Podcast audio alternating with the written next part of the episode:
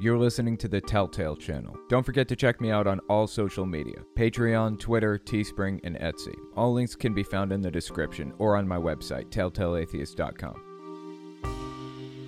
In this podcast, we're going to talk about how Shane Vaughn is absolutely obsessed with Trump. Saturday Night Live comedian Jim Breuer's departure from reality as he goes full QAnon. Congressional candidate Mark Burns saying he's ready to fight for a Christian nationalist state. We also take voicemails. If you want to leave a voicemail, the number is 1 800 701 8573. If you want to send an email instead, the email address is telltalemailbag at gmail.com.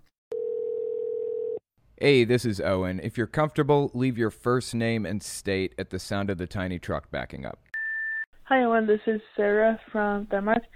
So I was wondering, where does the QAnon in QAnon come from? Uh, what what's the deal with how that originated? Is there any significance to that at all? So I thought that could be interesting to uh, to figure out. So, hey, have a good day. Bye. Appreciate that. Makes sense that you're not super familiar with like the origins because you're not from the US, right? I think you said you were from Denmark. Basically, in the US, I'm sure your country has something similar. In fact, maybe it has the exact same structure. I don't know. But in the US, in the intelligence community, like in the FBI and the CIA and, and everywhere else, they have different levels of classification of information. So, if the FBI finds out there's some organization that's planning some kind of a crazy attack or something, and they don't want that organization to know that they are onto them, they will classify that information under like top secret clearance or secret clearance. I mean, there are different levels of information where you have to pass these various different background checks and tests before you're allowed to have access to this kind of information. The highest that it goes, I believe, is top secret. Yeah. Top secret is the highest it goes. Top secret is the kind of shit that you discuss with the president, like things that are happening in Russia or things that are happening in Ukraine. That that's the kind of thing that that is classified as top secret information. And nobody except for like a, a very few people at the top have the clearance to access top secret information. Well, the Department of Energy in the United States has another level of clearance beyond top secret. The Department of Energy. It's not like the intelligence community. It's not mixed in there with like the FBI or the CIA, not on the same level. But their next level of security clearance is Q level security. I don't know why they call it Q level security. They just do. So this person years ago, back in I think 2018, I don't remember exactly. I don't remember exactly when QAnon first appeared, but there was a guy on 4chan that appeared and by the way, 4chan call each other Anons. That's uh, 4chan and 8chan users call themselves Anons because they're anonymous. They have a number of different names for each other, but one of the names at the time was Anon. And this guy on 4chan was claiming to be a Q level security clearance person who had secret information that the government was trying to cover up. And so he called himself Q Anon. He posted as Q, being from 4chan and 8chan. The group that followed him became known as Q Anon. That's kind of the origin of the name. So, um, looking back, in all honesty, why would a Q level security clearance person, somebody at the very top of the very top of government, go to a scumbag website like 8chan that's full of real horrific fucked up stuff that shouldn't exist. Why would a Q level clearance person go to 8chan and post secret information for the world to see? That's ridiculous. It makes no sense at all. But these people aren't thinking that far ahead. They wanted to believe it, and so they do. Simple as that. So that's the origin of the name QAnon. 4chan and 8chan were designed to be anonymous, so it's pretty difficult to track. It not impossible, but very very hard to track who is actually posting on these websites, and that's why they call themselves Anons. It started out on 4chan, and when it moved to 8chan, when the Q poster moved from 4chan to 8chan eventually, their writing style changed. That's how we know, as a matter of fact, there have been multiple different people who posted under the name Q. Our best bet is the first Q poster was probably Tracy Beanz Diaz. She was an early adopter of the belief system, and she was an early influencer and promoter in the movement. And another guy, I forget his name now, Paul something. Um, I've talked about him in videos before, but he typed something out on a web browser once and then moved the camera away moved the camera back, and exactly what he had typed was posted as Q. So the guy had the login for Q. That video no longer exists anymore. He deleted it. But people who followed the movement in the early days have records of it and talk about it and remember it. So the fact is, QAnon was never somebody who was Q level clearance. And when it finally moved to 8chan, the belief is that somebody who goes by Code Monkey, basically the admin of 8chan, the website, aka Ron Watkins, started posting his Q, took the account over, basically a hostile takeover, and started posting there using the advice of his father, Jim Watkins, to kind of come up with ideas and stuff. That's the assumption, that's the guess at who QAnon was, how it was started, when and where and when it changed hands and things like that. Hopefully that sheds some light. Captain Gars. So, what really makes the whole Q thing extra improbable is how classified info is handled. Everyone knows that all classified data is need to know, and not everyone knows everything, so it's extremely easy to track leaks. Yeah, absolutely. But none of that information passes their mind, you know? There was a QAnon celebrity named Kirsten Weldon. She died of COVID recently, sadly. I think like last month or something. Maybe even this month she died of, of COVID. And she claimed to have military contacts that had information that they were sharing with her about top secret stuff. They, they were sharing top secret information with her, allegedly. Really? You trying to tell me that military operatives that have top secret clearance communicate with QAnon influencers, people who are viewed as conspiracy theorists to the rest of the world? You're telling me military operatives go to them first? It's ridiculous at its face. Shantae Townsell, where did the child abuse arm of QAnon come from, and where was Q when the Catholic Church abuse was coming to light? Well, the Catholic Church stuff, that didn't happen. And, um, when did that happen? That was like 10, 15 years ago, right? When that really started coming out heavily? 2011, I think, is when that really started coming out. And they were moving people around to different parishes, protecting them and stuff. Is that right? 2011, I think that's when it was, when it all started falling apart for them. QAnon didn't actually start until 2017, 2016 to 2021, roughly. The child abuse stuff came from old anti Jewish Nazi tropes. Basically, in World War II, there were a lot of anti Jewish tropes about how they'd use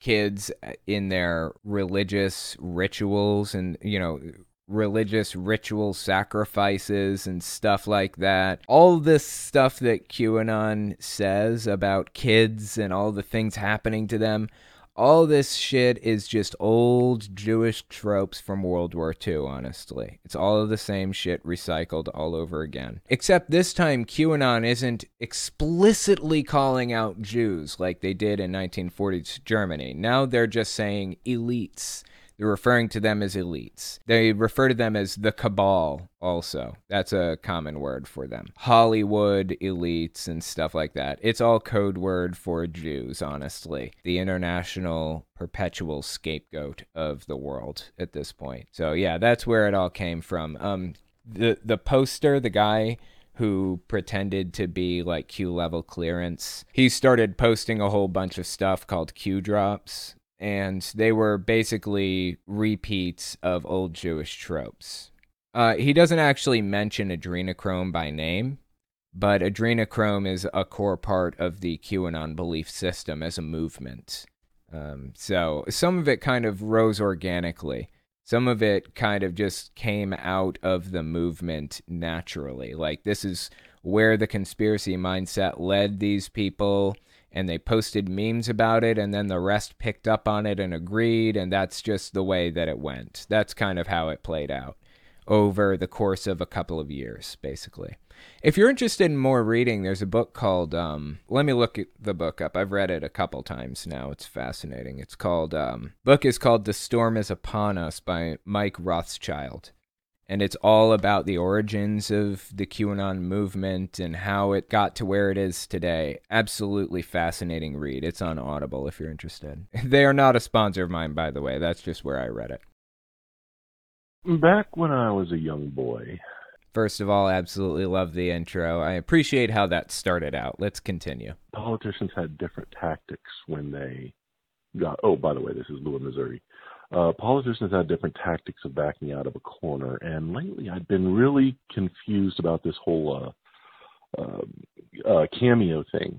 And I figured it out. It's so that when they get raided by the FBI, they have hundreds of thousands of extra hours of talking on audio that's bullshit. Oh, you have to censor that word out. Anyway, your thoughts?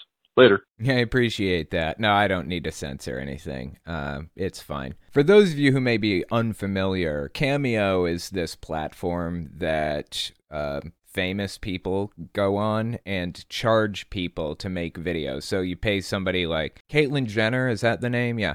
Caitlyn Jenner was on Cameo. I think the highest charging Cameo account. They were charging like $3,000 per video or some ridiculous thing like that. You pay them the 3 grand and you ask them to like wish your son a happy birthday or something they get on there and they're like, oh, happy birthday, blah, blah, blah. You know, it's kind of ridiculous, but you know, some people like interacting with famous people like that. So, whatever. I actually tried to sign up with Cameo at one point, but they rejected me. I guess I'm not famous enough for them or, or whatever. But I, I do find it interesting that you said politicians interact differently with people now than they used to. I think that's partly because Christianity has so thoroughly infiltrated the political system in the US at this point. I forget who it was, maybe Barry Goldwater. I, he was a Republican back in the day. He was a Republican politician before Christianity had thoroughly infiltrated politics. And he said something about being concerned about how rigid Christians were in the political system. Like Christian extremists refuse to negotiate because they have these deeply held beliefs that they refuse to let go of. And if they ever actually get political power, we're all going to be in a lot of trouble because politics is negotiating. That's what it's all about. It's about negotiating to get what you want or what you need and giving the other guy what they feel they want or need also. Christianity doesn't work like that. They will have their way, or they will die trying. I don't remember the exact quote from Barry Goldwater, but that was the general sentiment, if I remember correctly. I guess he, he probably never lived to see that day, but here we are now, man. Christianity has fully infiltrated politics at this point, and his words absolutely came true. So it's incredibly concerning to watch that unfold. And simultaneously, very interesting to know that there were people who saw this coming long before it happened. Even Republicans saw this coming long before it actually took place. Hi, Owen. This is Jim in Pennsylvania, and I wondered if you thought that Robin Bullock wears a wig. Thanks. Bye. I appreciate that. Uh, interesting question. I don't think so. I don't think so. Um, let you know what? Let's take a look. We're not trying to criticize what he's saying right now. We're just trying to figure out if the dude's wearing a wig. Let's watch this clip and see what you guys think. I've never played this clip on my channel before. Um, it's as ridiculous as all of his other ones. Check this out. See if he's wearing a wig or not. I was standing on a stage and I heard this in the spirit. I was standing on the 11th hour stage and I heard I heard a conversation. I told the people about it. I heard a conversation about shipping. shipping and ships and things like that. You guys think it's a wig? I'm not convinced. He's got this whole aesthetic and he's had this aesthetic for since the dawn of time. He's had this aesthetic since he started basically. The leather jacket, the black clothes, the necklace, it all kind of comes together in this big aesthetic that he's had forever. I'd be willing to bet his hair is real. He may dye it. That wouldn't surprise me. In fact, I'd be surprised if he doesn't dye it. But I believe that the hair is real personally. They're going to create a crisis. And they're going to try to create this crisis. And I told them, and I sent word to the rightful president of the United States. Yeah, basically, he's uh, in this video, he's alerting Trump that a ship is going to get stuck in the Suez Canal, and then it got stuck in the Suez Canal. Of course, completely full of shit, but we're not getting into the video. We're just trying to figure out if the dude's wearing a wig. I don't think so. I think his hair is real, personally. Hey, Owen. It's uh, Ben from New York. I was watching some of your old Caleb and Sophia videos, and I noticed how you mentioned that every single thing in there, from the way people dress to, uh, you know, every little detail, is very deliberate. And I was wondering if that has anything to do with the father's accent, like if that somehow reflects um, on like something in Jehovah's Witness culture. Sorry for all the ums and ands. Uh, appreciate your time. Thank you. Here's the thing about the father's accent nobody can pin it down, nobody can figure out what it is. People from Brazil think it's Brazilian. People from Spain think it's Spanish. I mean, no one can figure out what the accent is exactly. From the beginning, Jehovah has always cared about people. What is that accent? What is it? Nobody can figure this out. If somebody knows, please post it in the comments. Sadly, many of them have caused him great pain. I think it's honestly a combination of different accents to make him slightly more relatable to different ethnic groups. I think they were mostly trying to appeal to minority groups, make their organization more interesting and more desirable to minority groups. Who knows, honestly? Like I said, and like you pointed out aptly, every single thing they put in these videos is deliberate and intentional. So I'm sure that there's some reason why this dad's accent is fake and difficult to pin down. I'm just not really sure exactly what it is. It's a very odd thing to fake, right? An accent. Why? Why make up an accent like that? I don't know. Here's an email from Tate. Theocratic warfare. Hi, I converted to be one of Jehovah's Witnesses from paganism. Interesting that Tate says one of Jehovah's Witnesses. That's a distinction that the outside world doesn't make, but Jehovah's Witnesses specifically do make. I used to call myself a Jehovah's Witness, and I was corrected by the elder body. They said, We aren't Jehovah's Witnesses. I'm not a Jehovah's Witness. I am one of Jehovah's Witnesses. You need to frame it in this very specific way so that people understand you to be one of Jehovah's Witnesses. Make it more real for them. That distinction was not lost on me in the email. Uh, let's continue. I converted to be one of Jehovah's Witnesses from paganism around 15 years ago and only started seeing the truth about the organization about a year ago. I was in a very dark, hopeless place, and I believe your videos were instrumental in not only saving my life but transforming it into something that gives me joy again. So when I say thank you to you, I hope you understand the gravity of that statement. I absolutely do understand it, and I appreciate that. I remember being in the exact situation you're describing right now. I remember being in that situation myself when I was leaving the organization, too. So I, I, deeply appreciate that. You did more for me with a few videos than the governing body did in many, many years. I have one question for you, though. Before your videos, I never heard the term theocratic warfare. Are there any publications that use this term, or was it just something you heard spoken amongst friends? Again, thank you for all the work you do. It's touching lives, and it changed mine. Interesting question. I've talked about theocratic warfare before. The idea behind theocratic warfare is it's okay to lie and cheat and manipulate if it's in service to Jehovah, aka the organization. It's okay to cheat somebody out of something or manipulate them or lie to them if you are servicing the governing body.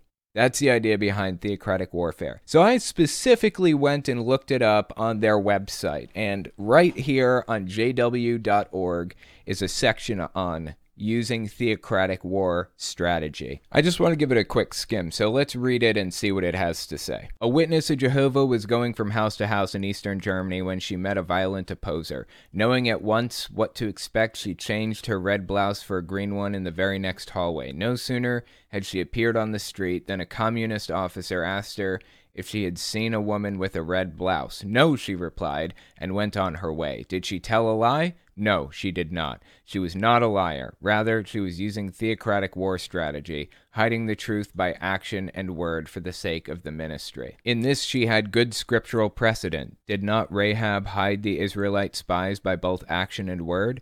Did not Abraham, Isaac, David, and others likewise hide the truth at times when faced with a hostile enemy? They certainly did, and never do we read a word of censure for their doing so. Rather, we read of their being termed exemplary servants of Jehovah. Their actions are in line with Jesus' wise counsel. Look, I am sending you forth as sheep amidst wolves. Therefore, prove yourselves cautious as serpents and yet innocent as doves. This kind of gives you an idea of what they believe. It's okay to lie and cheat. It's okay if you don't tell the truth, if you manipulate people, if you are serving the cause. Now, here's the real crux of the issue.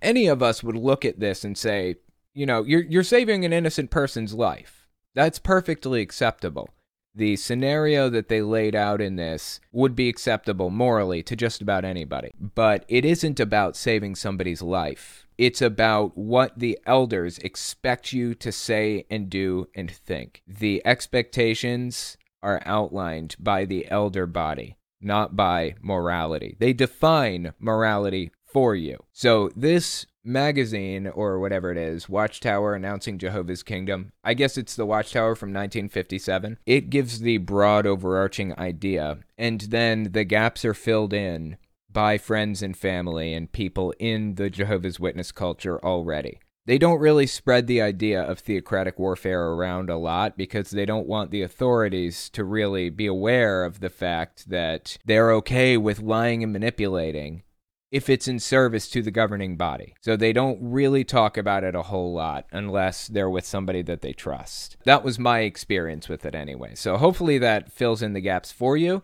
If you wanted to read more about it, like I said, just go just type in Google jw.org theocratic warfare or use theocratic war strategy and this article will come right up and it'll explain what they think of it. It's been in other books too, not just in this old watchtower. It's it's in other areas too. This email's from Lila. My name's Lila. I live in Fargo, North Dakota. My family isn't that religious, but I'm still scared to tell them that I don't believe in God. In fact, my brother goes to Sunday school. I guess what I'm asking is, what should I do? I already told my mom, and she should and she said I should still go to church. Like I said, they aren't the super religious type, but also if you know anything about the Dakotas, you would know they're super religious. So what should I do? Thanks, love your channel, especially when the cats interrupt. Okay, I'll make sure I get more cat interruptions in the future. This is a decision that only you can make for yourself. I can tell you this, though. There will most likely come a time when you can't pretend anymore and that's going to put you in a difficult situation. You're going to have to come out and tell them you don't want to go anymore. You don't want to do this stuff anymore. You don't want to listen to this anymore. You don't want to participate. And that's going to cause a big rift. Uh, there's a possibility it'll cause a big rift at the very least. It could it could cause problems be, between you and the rest of the family. Pushing that off as much as possible would be the ideal situation. Would be the ideal goal. Try to push it off where you aren't so completely burned out on what's happening that you just go off on people and tell them you don't want anything to do with this anymore. If it's possible, lower the amount of time that you spend going to church every month. Maybe go like every other week or something. Try to fade out if at all possible. I don't know if that's possible in your situation or not. Only you know what you're capable of in your situation but don't let yourself get to the point where you're so burned out that you're going to explode on people because that's definitely a quick way to out yourself as an atheist or an unbeliever and things could get ugly from there. So good luck. I hope things go okay. I hope that your family is understanding, more understanding than you might expect. Who knows? Here's an email from Thomas. Hi there. Do Jehovah's Witness members believe in meditation and how are you and your daughter? From Thomas from Denmark. I appreciate that. Uh, we're doing okay. Just got vaccinated with our booster shots and the flu shot like yesterday. It has knocked us on our asses. It has not been fun dealing with this. We are so fucking sick. Or I am at the very least. And Kylie said she had a pretty rough night too. We're making it. At least we're not in the hospital with COVID. That's a plus, right? Regarding your other question, do Jehovah's Witness members believe in meditation? It depends on what you mean by meditation. A lot of the time, you'll hear Jehovah's Witnesses talking about and encouraging meditation. Well, what they mean when they say meditation is praying to Jehovah, reading all of their articles and studying their magazines and stuff like that. If you mean mindfulness meditation, then I would say no, they are not in favor of that. They believe yoga is demonic. They have a lot of weird beliefs about meditation and stretches of various sorts, but they do encourage meditation the way they define it. So hopefully that answered your question. I've actually been streaming on Twitch lately on Tuesdays and Thursdays. I've been playing Breath of the Wilds and just hanging out and talking to people. That's been pretty cool. I definitely qualify to be an affiliate now. I th- think I have like an average of 35 active viewers on average, and I need 75 to get partnered. But uh, like I said, no rush. You know, these things will happen. Growth with social media has to happen organically, so don't feel pressured to go over if you don't want to. It's going to be perfectly fine. Next, we're going to talk about how Shane Vaughn is absolutely obsessed with Trump. Give us 30 seconds and we'll be right back. You're listening to the Telltale channel. Don't forget to check me out on all social media Patreon, Twitter, Teespring, and Etsy. All links can be found in the description or on my website, telltaleatheist.com.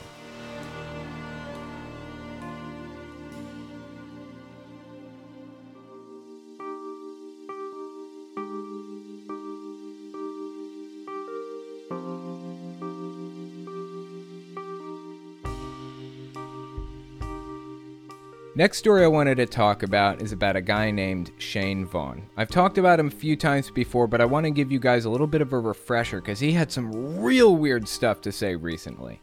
This is Shane Vaughn, early January 2022, giving us some insight into how he views Black Lives Matter and Antifa and other groups like that.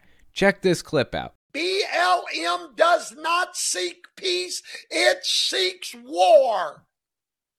It does not seek understanding, it seeks tyranny. Actually, it seeks equality. That's what it seeks. And the fact that you seem to think that Black Lives Matter wants war and tyranny tells me all I need to know about you. You have drank the Kool Aid, taken a nice deep gulp of it, and are now at the point where you believe the culture war and whatever it has to say about it. But I digress. Let's keep listening. BLM is demons.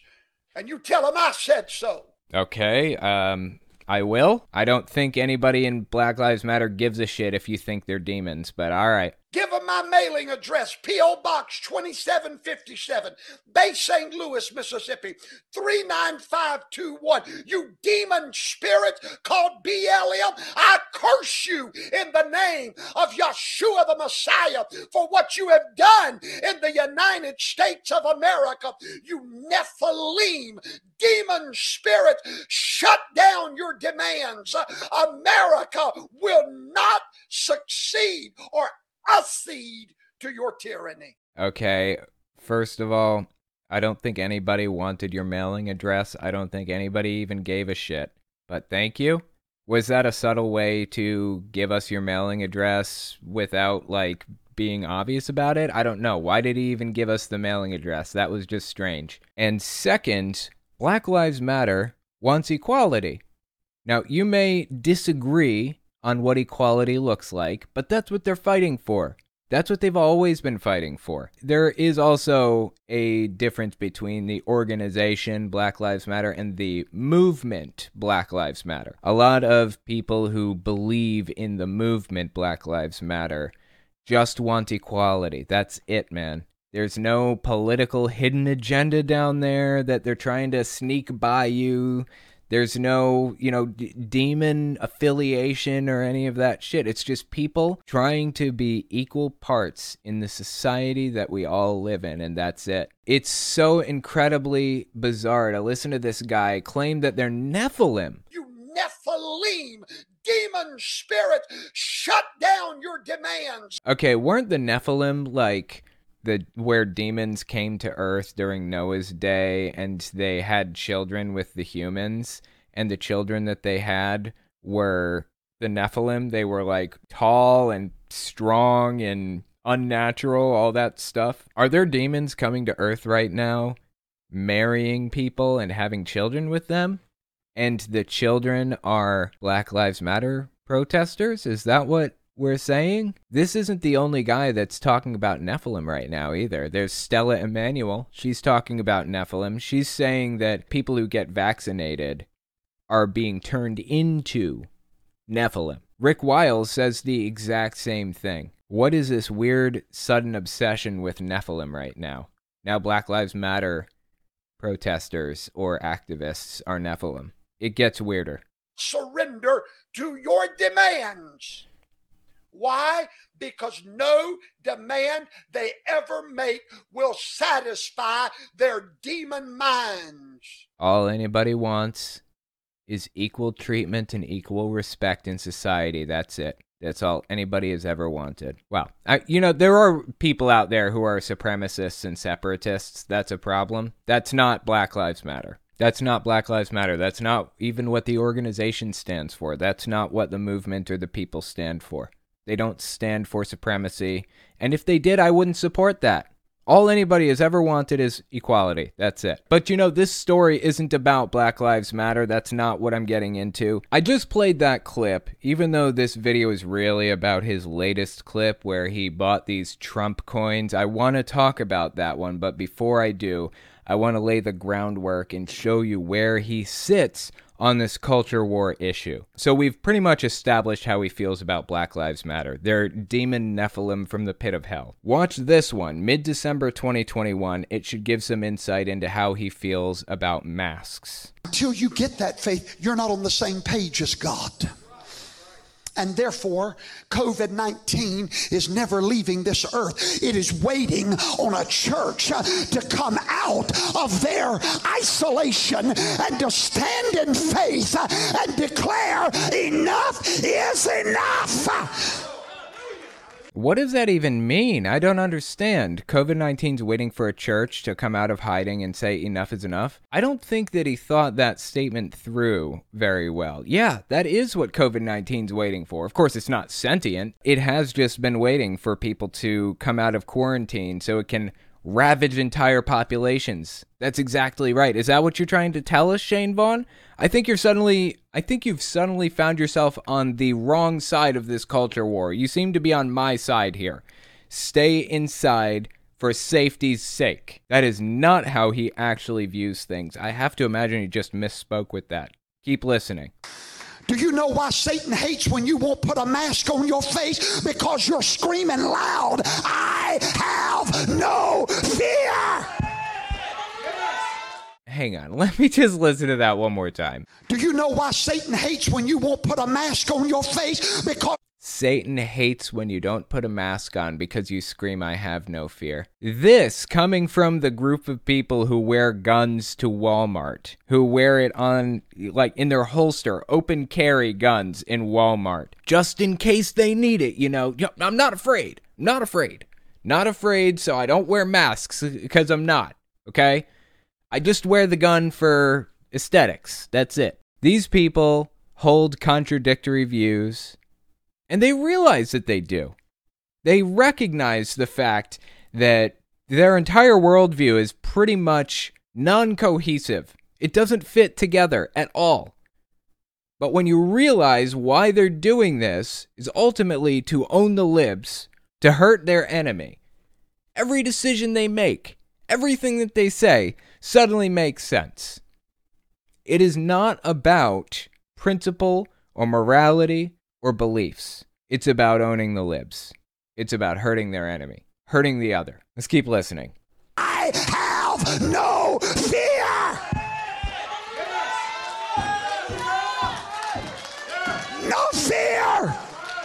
When you've got a mask up church trying to lay hands on somebody for healing, you've walked into the biggest lie you've ever seen. Don't you ever wear one in this building. Don't you ever come here and bring your fear in the midst of our faith. We are a victorious church. We are a healed church. We walk in healing no matter what. They walk in heels, is that what he said? That's really sad, dude.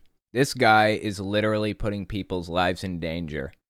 Instead of following the science, accepting the science as it's as we know it right now, this dude is outright encouraging people to put their lives in danger. Honestly, what's the sacrifice that you're making by putting a piece of cloth over your face? Such a basic minimalist sacrifice. I don't like wearing a fucking mask, but I wear one out of respect for the people around me. He doesn't want to show respect to the people around him. It's selfishness to the core. And I just wanted to point this out because it'll show you exactly where he falls on the political spectrum. It'll show you what he believes and how he feels about culture war issues. Well, that's not where the craziness ends. Check out this next clip. This is early January 2022. He takes his mask belief system out of the church and into the real world, and he gets himself into a little confrontation on an airplane with some people. He refused to wear a mask on an airplane, and he got himself into some hot water over it. This clip came out early January 2022. Check this one out. I'm surprised I ain't in jail. If I go to jail, y'all better bond me out. Don't let me sit in there all night. Give me my cot, my cookies until somebody bonds me out. Okay, so he knows what he did is very likely going to get him sent to jail. Like I said, this clip came out about a month ago. I doubt anything's going to come of it at this point, but he knows he did something wrong. He knows he did something wrong. This guy's a mega pastor. Uh, like he runs a mega church effectively. He's got plenty of money. He doesn't need your money, but he's asking for it anyways. If I go to jail, I expect you to bond me out. Listen, all joking aside, these people have lost their minds. And they keep expecting everybody to sit down there, lay down there, and take it. Well, guess what? Um, I'm sorry. Those are his next words. Those weren't my next words. I meant to say, now remember, he just said, all joking aside. Listen to what he says next in this non joke segment that he's about to tell us. They keep expecting everybody to sit down there, lay down there, and take it. Well, honey, I'm not no homosexual. I don't lay down for nobody, I don't take it from nobody. This guy has deep issues, deep, deep issues. And it's really sad. Obviously, we know exactly where he fell on the culture war issues. A while back, there was this deep controversy going on between Trump and a bunch of his big name supporters.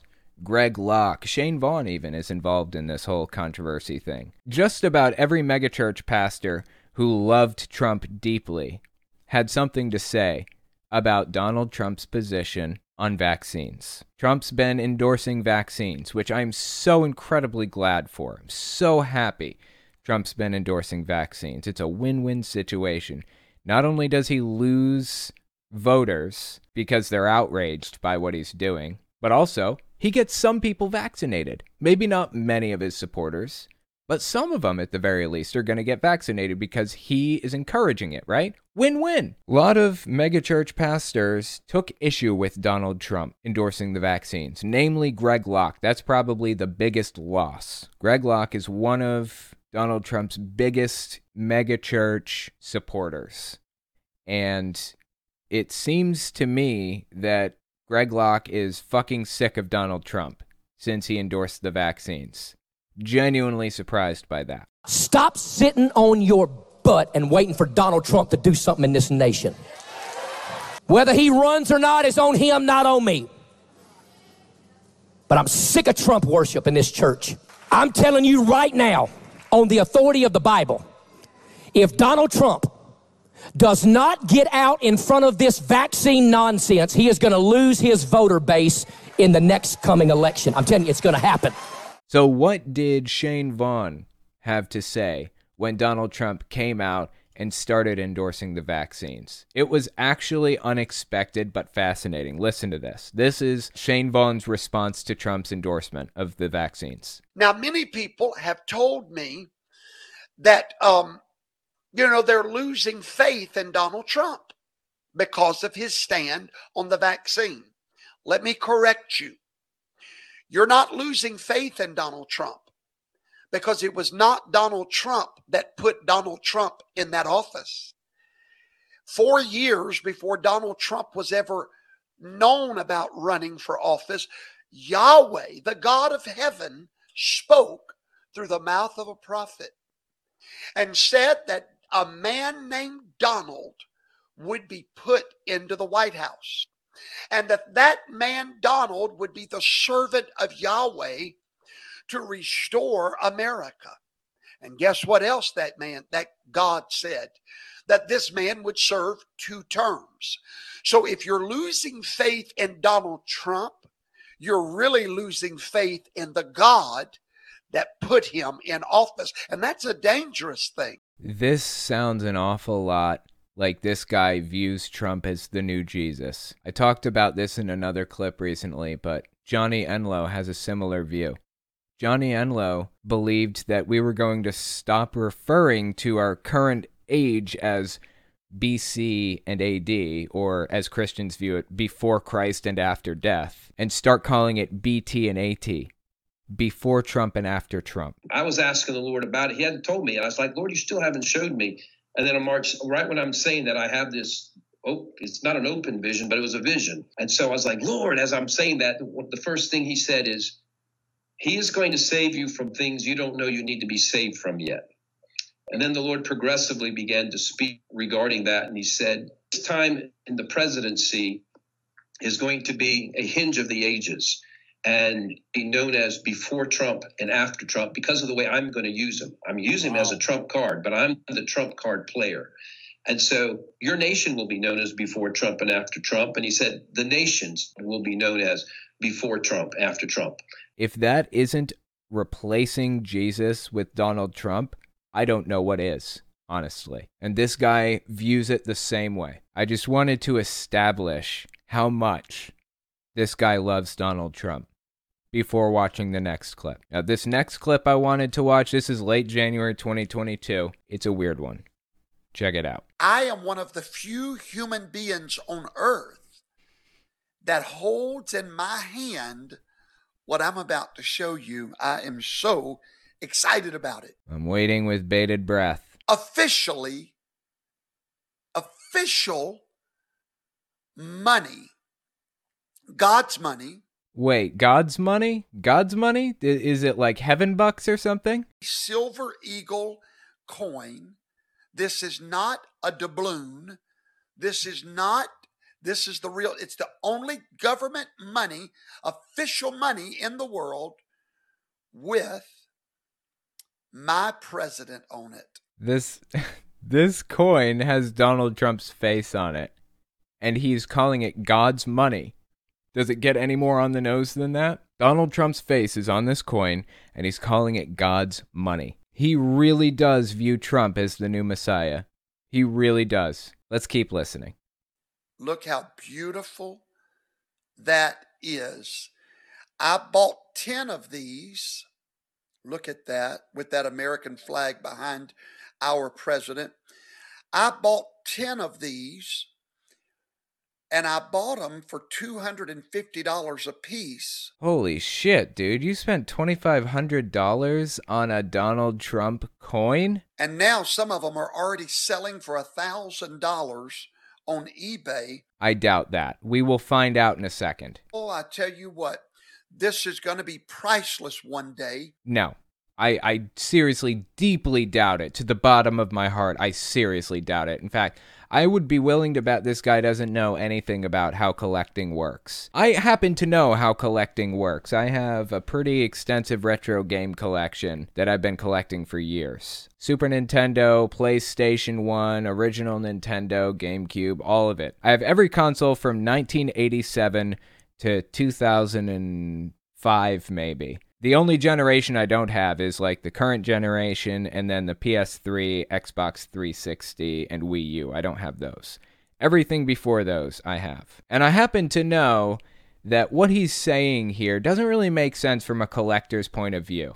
So, first of all, he's saying he bought these for $250, bought 10 of them, right? And they're selling on eBay for $1,000. Okay. Well, it just so happens you can buy them still they are still on the market for sale for $219 each right now. Why would people be selling them for $1,000 on eBay if you can still purchase them right now from the company for $219? Here's another little tidbit about collecting that not everybody knows. What the eBay listing says is not necessarily what it's worth. Let's see. So Pokemon Emerald right now is selling for let's see, buy it now. People are charging 150 to 180 dollars. Uh, two hundred dollars for this one. Let's see, 269 for this version of Pokemon Emerald. 150 for this one. Let's go to pricecharting.com and see what it's actually worth. Pricecharting.com is a website that looks at past eBay sales and sees like what what it's selling for right now, like what you should be asking for right now versus what people actually are asking for. What you what you can expect to get out of an item. Here we go. Pokemon Emerald, Game Boy Advance. Looks like Pokemon Emerald is only worth a, about $109 right now. But if you notice on eBay, they're asking for 150. This person is asking for 125. This one's asking for 119. 200, 150 to 180. It varies. So what people are asking for on eBay is not actually what it's worth. Go on the left side, click sold items and see what these things are selling for really. And you know kind of average them out over a certain span of time. That's what you can probably expect to get for it. Anyways i don't really give a shit if people are selling this donald trump coin on ebay for a thousand dollars. You can buy it from the company for 219 and I have to tell you, Shane Vaughn, genuinely, I honestly think you just made a really, really bad financial decision buying 10 of these coins for $2,500. I cannot imagine your wife is very happy with that decision. Oh, and on another note, since we're talking about it, if you look at this tweet from Right Wing Watch, MAGA pastor Shane Vaughn is overjoyed about possessing the only official money in the world with Trump's face on it. Those coins will undoubtedly come in handy if Vaughn ever visits the Republic of Cameroon, which is the only place it is legal tender. MAGA pastor Shane Vaughn brags about buying 10 silver coins featuring Trump for 250 apiece, claiming that they're going to be priceless one day. I seriously deeply doubt it, and I am so sorry that this guy is so completely brainwashed by what's, you know, by Donald Trump by everything related to Donald Trump. It is so sad. I wish there was some way to help this guy escape this new reality that he's put himself in. Captain Gars, Mr. Vaughn is a dangerous man. I just don't know if he's doing it on purpose or if he's just a fanatic. He's still a homophobe, thus unacceptable. Exactly. I think he's a true believer.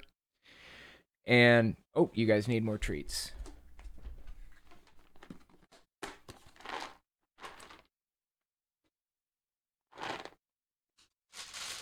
Not only do I think he's a true believer, but I also think that he mixes some manipulative tactics in with it. He can be a true believer and simultaneously be scamming people. I think that's possible, and I think that's kind of what we see here. Johnny Enlow, on the other hand, I don't think there's any desire in that guy to scam people. I just think that he is truly, deeply A real true believer, that guy. He certainly takes advantage of people. He certainly takes their money still and all that stuff, but I don't think his motivations are to get money. Shane Vaughn, on the other hand, has a criminal record of taking advantage of people, of running scams to get money out of life insurance policies that weren't his. He has a history, even has mugshots of him going to jail for running this life insurance policy scam. In my opinion, money is a factor with Shane Vaughn. I think he's a true believer, but I also think he's a grifter, both. Alma Tadero, the $250 did not come out of his pocket, so you're exactly right. Absolutely right. Came out of your grandmother's pocket, your uncle's pocket, your mom's pocket. All of those crazy relatives that come to Thanksgiving dinner and talk about how much they love Trump and how much they hate Black Lives Matter came out of their pockets. Their hard earned money is what paid for that. Chandler Slesiak, aren't these pastors like Shane Vaughn basically committing idolatry and breaking the first commandment by worshiping Trump? Lamau. Basically, yeah, they are. I've also mentioned this before, but there was an actual literal golden statue of Donald Trump. A golden Trump statue, no joke. And they don't see the irony here. The last time a golden statue was made in the Bible, God wasn't too keen on that, if I remember correctly. But they don't give a shit. They're not even connecting the fucking dots. It blows my mind, honestly. Next, we're going to talk about Saturday Night Live comedian Jim Breuer's departure from reality as he goes full QAnon. Give us 30 seconds, and we'll be right back. You're listening to the Telltale Channel. Don't forget to check me out on all social media Patreon, Twitter, Teespring, and Etsy. All links can be found in the description or on my website, telltaleatheist.com.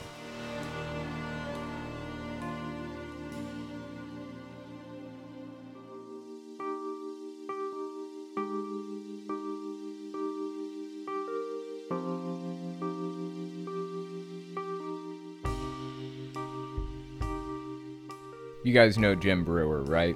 I'm probably the last person to talk about this story, but he put out a really weird video a while back. Video came out mid-December where he was pretending to be like a cockatoo. There's a reason why I'm hitting this now instead of mid-December. It's because more shit's come out about this guy. If you're unfamiliar with the cockatoo video, we will get there. We're gonna get there. Just bear with me through this. Basically, Jim Breuer is a comedian who is on Saturday Night Live. He's pretty big and famous, honestly. Very big and famous. He's incredibly influential. And guess where he's been performing lately? The Reawaken America Conference, alongside Mike Lindell, Greg Locke, and all of the other people out there who are completely unhinged from reality. It's effectively a QAnon conference. And Jim Breuer of Saturday Night Live has been performing there and interviewing with the hosts. This is a problem for me. I'll tell you what, why don't we just watch this first interview? This is early December 2021, where he does an interview with the host of the Reawaken America tour, Clay Clark, I think his name is. He gives an interview to him, and then we'll move on to the cockatoo story because there there's a lot to dig into here. Give this a listen. Can you talk to me about comedy and why comedy is, or maybe you don't, maybe you don't agree, but why comedy is truly one of the last places where completely free speech is allowed. The jester was the greatest, most important person since the beginning of time because the jester comes, he kind of brings his message, people laugh, and then he leaves. And hopefully, some people go, Hey, what did that guy just say? Okay, you know, I can kind of respect what he's getting at here. It, it, seems like what he's laying out is the Joker, the jester, can tell his jokes and he can kind of mix an important message in there for everybody, right? A message that may not be desirable otherwise, but he packages the message up in a way that is desirable, that is funny, makes it subtle but pointed so that when he leaves, people start thinking, they start questioning, you know, maybe he's right. I, I, I can get on board with that actually, but I have some rules. First of all, don't be a shithead. Don't attack people for no reason. Don't attack their race. Don't attack their sexuality. Criticism is okay, Attacking and degrading is not. There's a distinct difference there. So if you're coming in and you're making a joke, that's okay with me. But if you're making it at somebody's expense, that's when it becomes a problem for me. I don't give a shit if you say it in joke form or not. Being racist isn't okay with me, period. You can be racist, and whether you say it in joke form or not, I'm going to have a problem with that. So when this guy, Clay Clark, said what he said here, is truly one of the last places where completely free speech is allowed. we have freedom of speech in the United States. You're not going to go to jail for something that you say. But saying something that's racist means you will most likely face social consequences for that. That's just what it is. You don't want to face social consequences, then don't be racist. But you know what? Like I said, so far I'm with Jim Breuer on what he's saying. The jester can come in and tell a joke, and if he's subtle, he can touch on some subjects that may be a little bit more taboo that he wants people to think about. I'm on board so far. also make you think.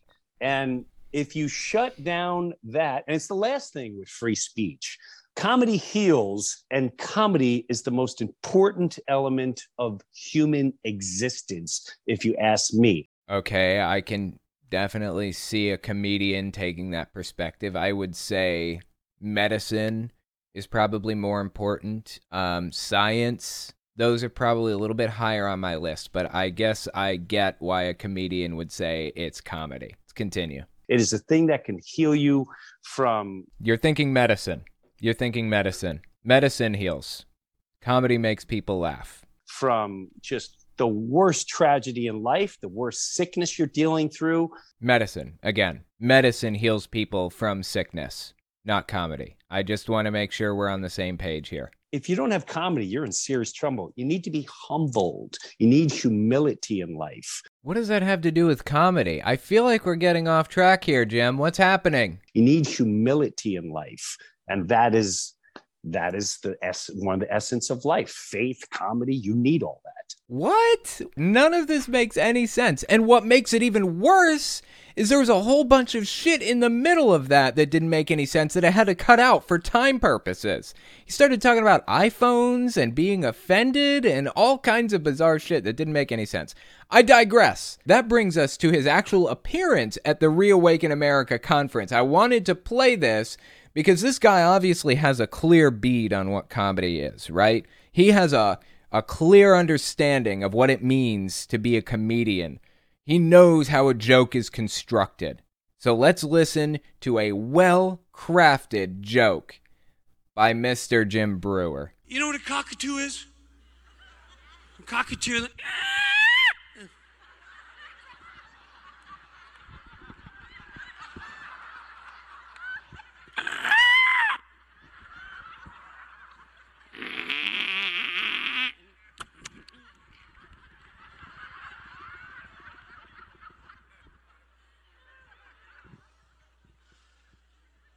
And that, that's what everyone's become. Little cockatoos staring at the screen. Facts and figures, facts and figures. Ah, Dr. Fauci, Dr. Fauci.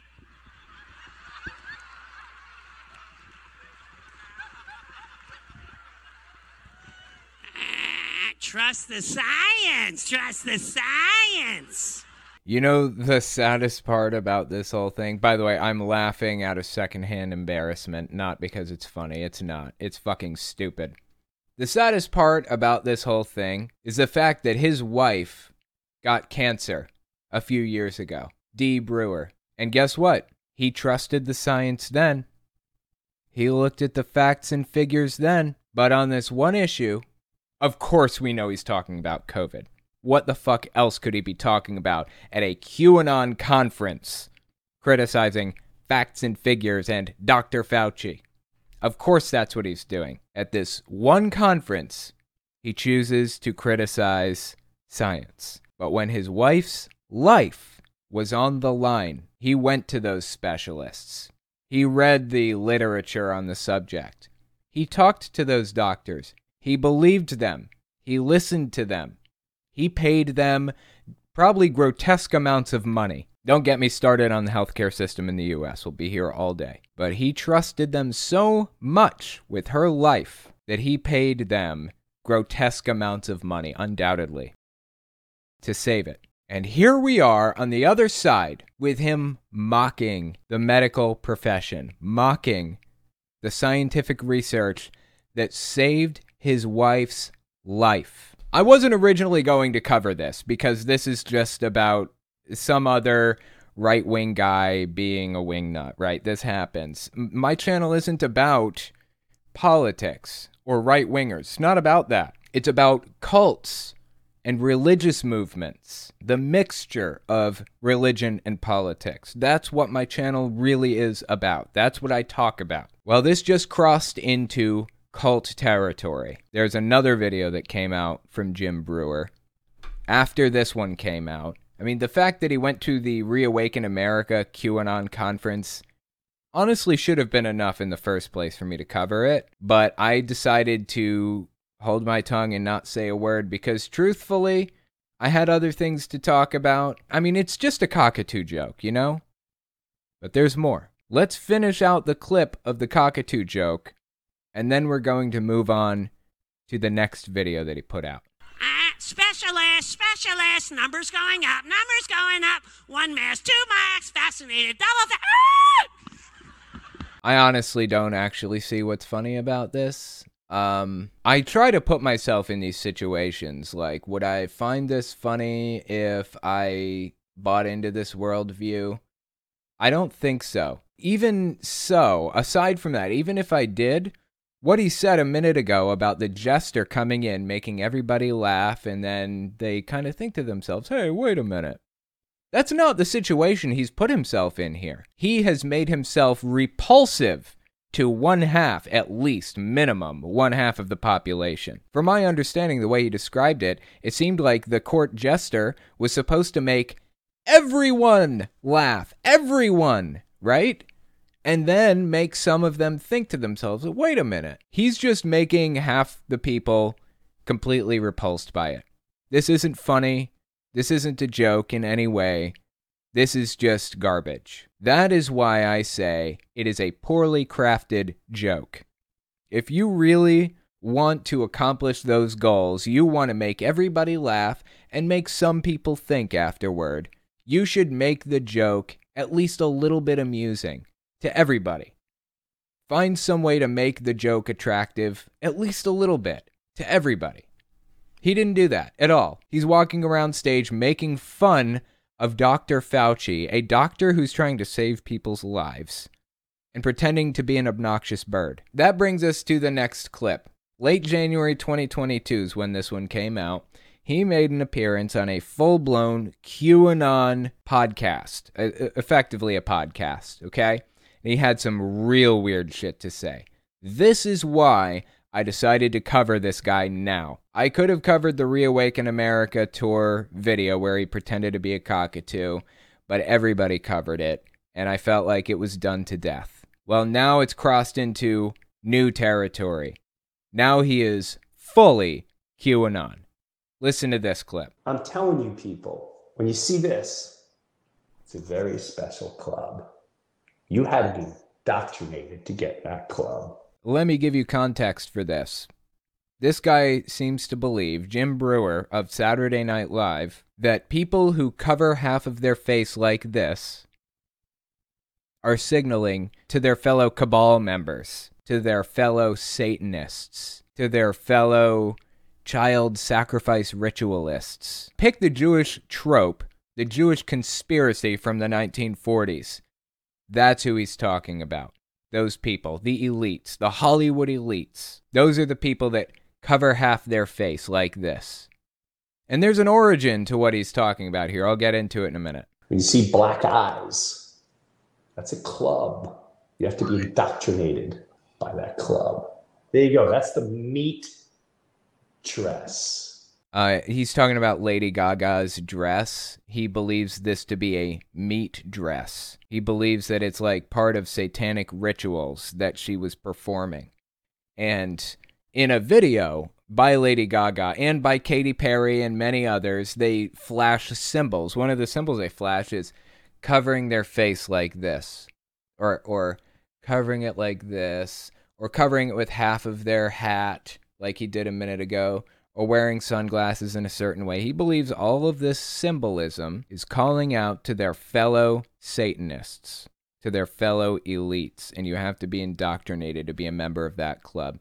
So he's showing this quote unquote meat dress that Lady Gaga wore, supposedly. Of Lady Gaga. Now, you ain't telling me she joined a special, creepy, demonic club. And when these people are finally put in that category, the demons that are pulling their strings put them on the highest, highest ladder to become popular, to sway everyone in the wrong direction. It's yep. been a classic move since the beginning of time. Roman Empire, it goes on and on and on and on.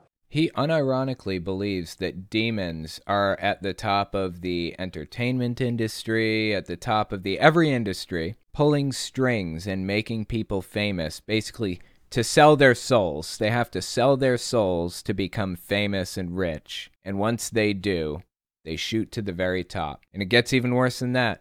This guy claims to have been one of the people who received that offer from demons. Listen to this. Now, there is an underlying thing, which I know you know about, Jimbo, where people say symbolism will be their downfall. That's right. That's There's right. many different symbolisms, but all your pop stars, all your right. big stars, CEOs that do this, that cover the eye, that do this, I'm telling you right now, this you better take a couple thing. steps. That, yeah, that do you have to take a couple steps back, take away your emotions, and really investigate. Poor Katy Perry, and I don't, I can't blame these people. I just could only imagine how tormented they must have been at one point, emotionally, spiritually, and been conned to go a certain way. I have been conned multiple times. I've been tried to be swayed multiple times. People have tried to sway him, or demons have tried to sway him, tried to convince him to be part of this industry. If he just sells his soul to demons, then he'll shoot to the very top. This is complete disconnection from reality, seriously. This guy is now full blown QAnon. And that is why I felt comfortable covering him now. I didn't want to cover him before because so many other people were about that cockatoo story. This is another level past it. This is complete paranoia land where he lives now. So I just thought that was fascinating. And it was so, and they keep saying, you know, if you look on the internet, blah, blah, they'll say things like it's so blatantly obvious. When I saw this Lady Gaga display, I was like, this is, they're not even, they're not even hiding it. It's right. so comical now. The more we saw just like the Disney movie we presented at one time, Is they're presenting it. What? But it's all coming out. It's all coming out into the light now, which this is a good thing. This has been going on forever, like you said. But now all of a sudden, are we waking up? Uh, is uh, is um, I guess we're waking up. I don't know. Where are we just noticing it now, or were they forced into the light? You know, because now, like you said, it's symbolism everywhere. Now you can look, you can see it, you can do a database where, like, you could let me pull up all the thing, all the people with uh, one eye covered and all that stuff. These people are seeing symbols and signs everywhere. Believe that every time they turn a corner, people seem to be watching them because they know that they're on to them. They seem to think that when they turn a corner and they see somebody cover their face, it's a sign that the demons know where they are and they know that they're watching them because they're onto them. They know, they know their secrets. What is it like to live in such a paranoid state 24 7? What is that like? I feel so bad for these people, so bad that they can't just pull it together and live normal lives as normal members of society because they're in paranoia mode 24 7 looking for symbols everywhere, looking for patterns everywhere. When you become a QAnon member, you basically eat yourself alive with fear and paranoia. And if you doubt that, then just go to the QAnon Casualties subreddit. There's an entire subreddit dedicated to documenting the lives that people have lost to this belief system. It is a genuinely heartbreaking place to be. To hear people tell their stories of losing their mom, or their dad, or their uncle, or their sister, or their brother to this bizarre belief system. And guess what? We can count one more in the QAnon ranks Jim Breuer. You know, honestly, I used to watch Jim Breuer when I was little. When I was 12, I started homeschooling. I was completely isolated from society as a Jehovah's Witness. I was taken out of society entirely, had no contact with the outside world. The only people I talked to, ever, were my mom and my dad. Both had bipolar disorder. It affected me negatively, very, very negatively. But I was homeschooled for four years and alone with those two people and nobody else for the entire time. So sometimes I would sit there during the day and I would watch live news broadcasts because I wanted to have some kind of a connection with the outside world. You guys ever heard of the call of the void? It's this feeling you get when like you're standing on a cliff and you kind of want to jump, but you're, you know, you have no internal feelings like that. Like you're not suicidal or anything. You just have this weird desire to like jump over the edge. That's called the call of the void. It's an emotion. I had a similar emotion when I was stuck at home with nobody to talk to. It was this call to connect with somebody else. And my only way of doing that was to watch CNN live broadcasts or Fox News live or whatever, where they would go to these events and they would interview people live on TV. It's like my only connection to the outside world while I was homeschooling, I didn't watch news 24 7, live news. That was only when it got really bad. Outside of that, I actually watched a lot of Comedy Central. I watched a lot of Comedy Central stand up uh, routines, and Jim Breuer had his own Comedy Central special. I watched so much Jim Breuer when I was a kid, when, from 12 to 16, I think. I watched a lot of his stuff. It's really, really sad now to know that this guy has gone full QAnon. He is full QAnon. He is a full blown believer. It's really heartbreaking for his family and honestly for himself. Next, we're going to talk about congressional candidate Mark Burns saying he's ready to fight for a Christian nationalist state. Give us 30 seconds, and we'll be right back. You're listening to the Telltale channel. Don't forget to check me out on all social media Patreon, Twitter, Teespring, and Etsy. All links can be found in the description or on my website, telltaleatheist.com.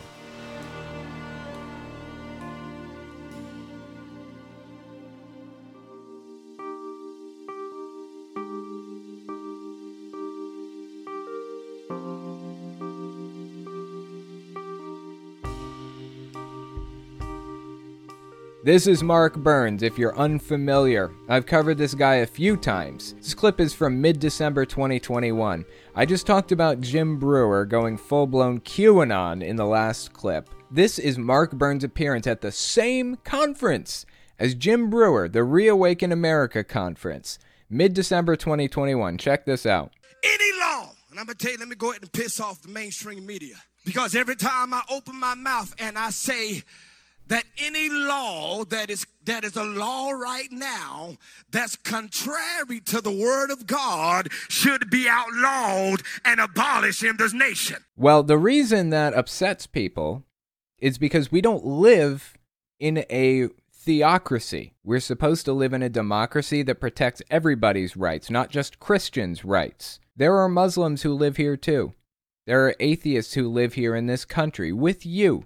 You probably have Muslim or atheist neighbors, Mark Burns. And what you're calling for by saying you want to abolish any law that doesn't match up with the Bible, what you're calling for is Christian supremacy. The founding fathers understood social contract theory.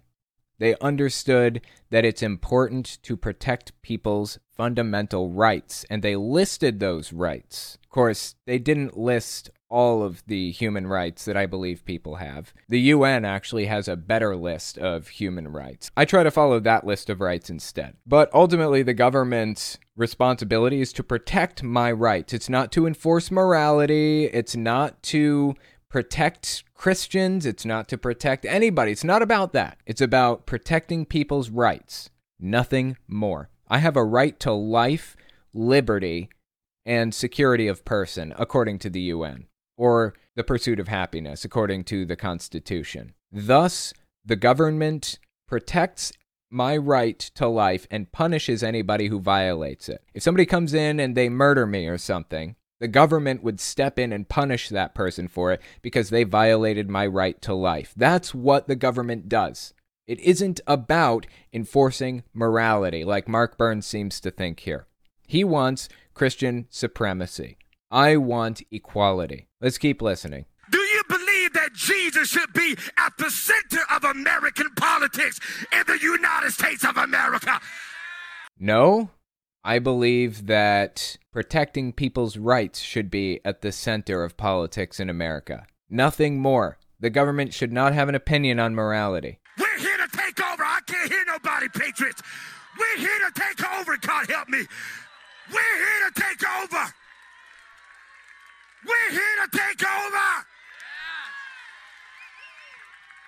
This is a massive QAnon supporter, by the way, at a QAnon conference saying he wants Jesus at the center of politics and he wants any laws that contradict Christianity to be abolished, and he's here to take over. Here's a clip from late October 2021. I just want to give you a more rounded out idea of what he believes and how he feels about things. Listen to this. Got to recruit Greg Locke to run for federal office. I don't know. We we need him in office. I can't hear nobody. If you really want to see life change, the gospel of Jesus just can't stay in the house of God. We need politicians who would take the glory of God that's in the temple of God and take it to the halls of Congress, to the hall. Y'all not talking back to me. So this guy clearly wants religion to be an integral part of society, not just society, but government. He wants government to enforce religious beliefs. I'm not sure who posted this picture. I saw this on Twitter. In fact, I think it may have been underneath one of the videos that I saw in here, but this is a perfect description, a perfect illustration of what this guy believes and how he feels. Two women sitting on a park bench eating ice cream. Guy walks up to him and says, My beliefs forbid me from eating ice cream in the park on Mondays. And they say, Then don't do it. And he says, You don't understand, as I believe that you also are forbidden to do so. This is how the religious treat others. Fundamentally, that's the problem. You want to have your beliefs, be my guest. But guess what? I'm not wearing a hijab. I'm not going to force my family to wear a hijab, and I wouldn't expect you to submit to wearing a hijab either, or your family members wearing a hijab. In the same vein, you cannot force us to live your lifestyle, your morality. Muslims aren't going to force their moral system on you. You aren't going to force yours on us. That's how this is supposed to work. Anything other than that, and it's supremacy that you're seeking. It seems pretty obvious to me that's what he wants. Supremacy. That brings us to the next clip. This is the latest one I've got. Late January 2022. He had some weird shit to say about the song Jingle Bells. Listen to this. They're removing Jingle Bells, the song, from school curriculums because they felt it was too Christian of a song. This is a direct attack on us Christians, a direct attack on our faith. You know, honestly, I I may automatically believe that some school district yanked the song from their roster if he had picked anything except Jingle Bells. When I was growing up, I was a Jehovah's Witness, a little kid. I was probably 10. Jingle Bells was the only winter song I was allowed to sing as a young Jehovah's Witness in music class because it it isn't religious at all. It's not a religious song. Jehovah's Witnesses were okay with me singing Jingle Bells, but not Santa Claus is coming to town or any of the others that have religious undertones or overtones. So the fact that he's saying Jingle Bells very specifically was removed from schools, music classes, or curriculums or whatever is complete nonsense. I don't believe for a second that any school has removed Jingle Bells because it's too religious. Point out the religious part of it for me, please. Fuck it. You know what? Let's look up the lyrics to Jingle Bells. See if we can figure out what's religious about it. Jingle bells, jingle bells, jingle all the way. Oh, what fun it is to ride in a one horse open sleigh. Hey, jingle bells, jingle bells, jingle all the way. Oh, what fun it is to ride in a one horse open sleigh. I have a way of killing the vibe when I read lyrics, don't I? Yeah, it's just repeated over and over and over again. That's it. There is nothing religious about the song Jingle Bells. Nothing. There is nothing religious about it. So the fact that he's sitting here telling me some school removed it for being too religious is complete bullshit. I do not believe him for one second. If I'm wrong, I will admit it. I will pin it to the top if somebody comments with a source proving some school district removed it for being too religious. But I deeply doubt it. I'm so confident that he's lying about this. I'm putting it on record.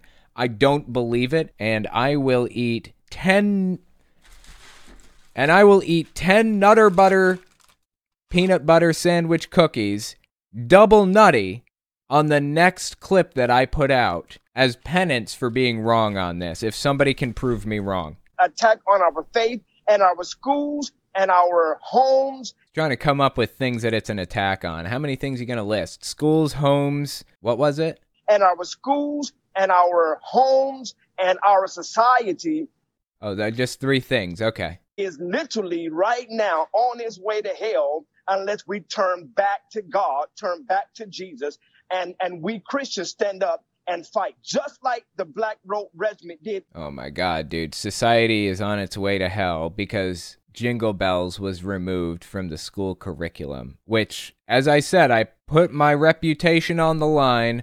I will eat 10 double nutty nutter butter peanut butter sandwich cookies on air, live, with no water. If somebody can prove to me that Jingle Bells was removed from a school because it's too religious, our society's going to hell because that happened, supposedly. Oh, and by the way, down here it shows congressional candidate South Carolina's 4th District. He hasn't actually won the race yet, but he's running, and he's a QAnoner. This is something we should be keeping a close eye on. We do not need more QAnoners in Congress right now. And, and we Christians stand up and fight, just like the Black Robe Regiment did in the 1700s in this great uh, Revolutionary War. And I am proud to have my Black Robe Regiment coat that I wear along with my other brothers and sisters in the gospel. I am a Black Robe preacher, and I'm going to preach the gospel of Jesus in the halls of Congress. I'm going to bring the gospel of Jesus back to the center of American politics and bring this nation back to where it belongs. I guess he's never heard of separation of church and state, huh? Although there was that guy recently who claimed that separation of church and state isn't real. I do not believe in separation of church and state. There is no such thing. The founders of this country, the founding fathers, they did not believe in separation of church and state. When you read the United States Constitution, nowhere in the United States Constitution do you read about separation of church and state. It does not exist. That's Josh Mandel for U.S. Senate in Ohio. Doesn't believe in separation of church and state. And that's pretty much where Mark Burns is right now, too, congressional candidate, South Carolina's 4th District. We have a problem in this country, and that problem is people don't seem to understand the difference between fact and opinion. They don't know the difference between the two. They can't identify which one is which. When Kylie was in I don't know, some somewhere between 4th and 6th grade. I don't remember where it was exactly. They had these fact and opinion tests that they would take. They were worksheets. You had to identify this statement as either a fact or an opinion, and then you had to come up with your own statement and identify if your own statement was a fact or an opinion. And there was this one kid in our class who put Donald Trump is my president as a fact. He put that down as a fact. Luckily, in that case, the teacher marked it wrong, because as much as you would like Donald Trump to be your president, he wasn't at that moment. The point is, we need more of those tests. In fact, I don't want people to move on to the next grade until they can flawlessly pass those tests. The fact that they aren't giving those tests uh, every year of people's school career seems to be leading to people like this. It's leading to people like Josh Mandel in Ohio. You don't believe in separation of church and state? I don't give a shit if you believe in it or not. God is something that you believe in because there's no evidence to back it up. You need faith for that. And that's okay. You know, you have faith in God, that's fine with me. I have no problem with that. But you need to understand that it's an opinion, not a fact. There's a difference between the two, and the fact that people can't recognize that difference is concerning to me. Separation of church and state is well documented. Thomas Jefferson wrote about it extensively. It is in the Constitution under the Establishment Clause. The Establishment Clause calls back to a longer conversation Thomas Jefferson had with Danbury Church on the subject. Promised Danbury Church in Connecticut that the government would not interfere with what was going on there. There would be a separation between the church and the state. They wouldn't get involved in each other's goings on. That's what separation of church and state is. This guy doesn't seem to fucking believe in it. Mid November 2021, this clip came out by Mark Burns on Real America's Voice. Check it out. I'm excited about the growing movement, especially here in the fourth district of South Carolina, of people who are identifying themselves as just Christian conservatives right? We got to take it back to the gospel of Jesus Christ. And I believe the people here in the fourth district of South Carolina are getting that. It's not just about being Republicans, it's about being a conservative Christian who believes this is a Christian nation and any policy that is contrary to the word of God, we need to remove it from uh, from mainstream America and make it illegal. Well, you know, the first thing you'd have to remove is the freedom of speech clause. There is no room for freedom of speech in the Bible. The Bible never stood for freedom of speech, never, not once. As a matter of fact, I think it explicitly contradicts freedom of speech. The first commandment is, I am the Lord thy God, you shall have no other gods before me. That's erasing freedom of speech and freedom of religion. You're not allowed to have an opinion other than what is state sanctioned. You're not allowed to believe in paganism. You're not allowed to believe in nothing at all. You have to believe in this specific Christian God and no other. And who picks which version of Christianity is the right one. You shall make no idols. You shall not take the name of the Lord your God in vain. A lot of this is curtailing freedom of speech, freedom of expression. Keep the Sabbath day holy, honor your father and your mother, you shall not murder. I mean, that's basically the only valuable one on this list, the only one protected by law right now. And that's not because the Ten Commandments or the Bible said it. It's because we protect people's rights. Everybody has a right to life, liberty, and the pursuit of happiness in the U.S. And by killing them, you're taking away their right to life. Has nothing to do with morality. It's just a protection of people's rights. This guy wants to explicitly enforce biblical beliefs. That is Christian supremacy. What are the Muslims supposed to do in the United States? What are they what are they supposed to do in response to that? Are they supposed to just get the fuck out? That's what a lot of Christian nationalists believe. That's how a lot of them view it.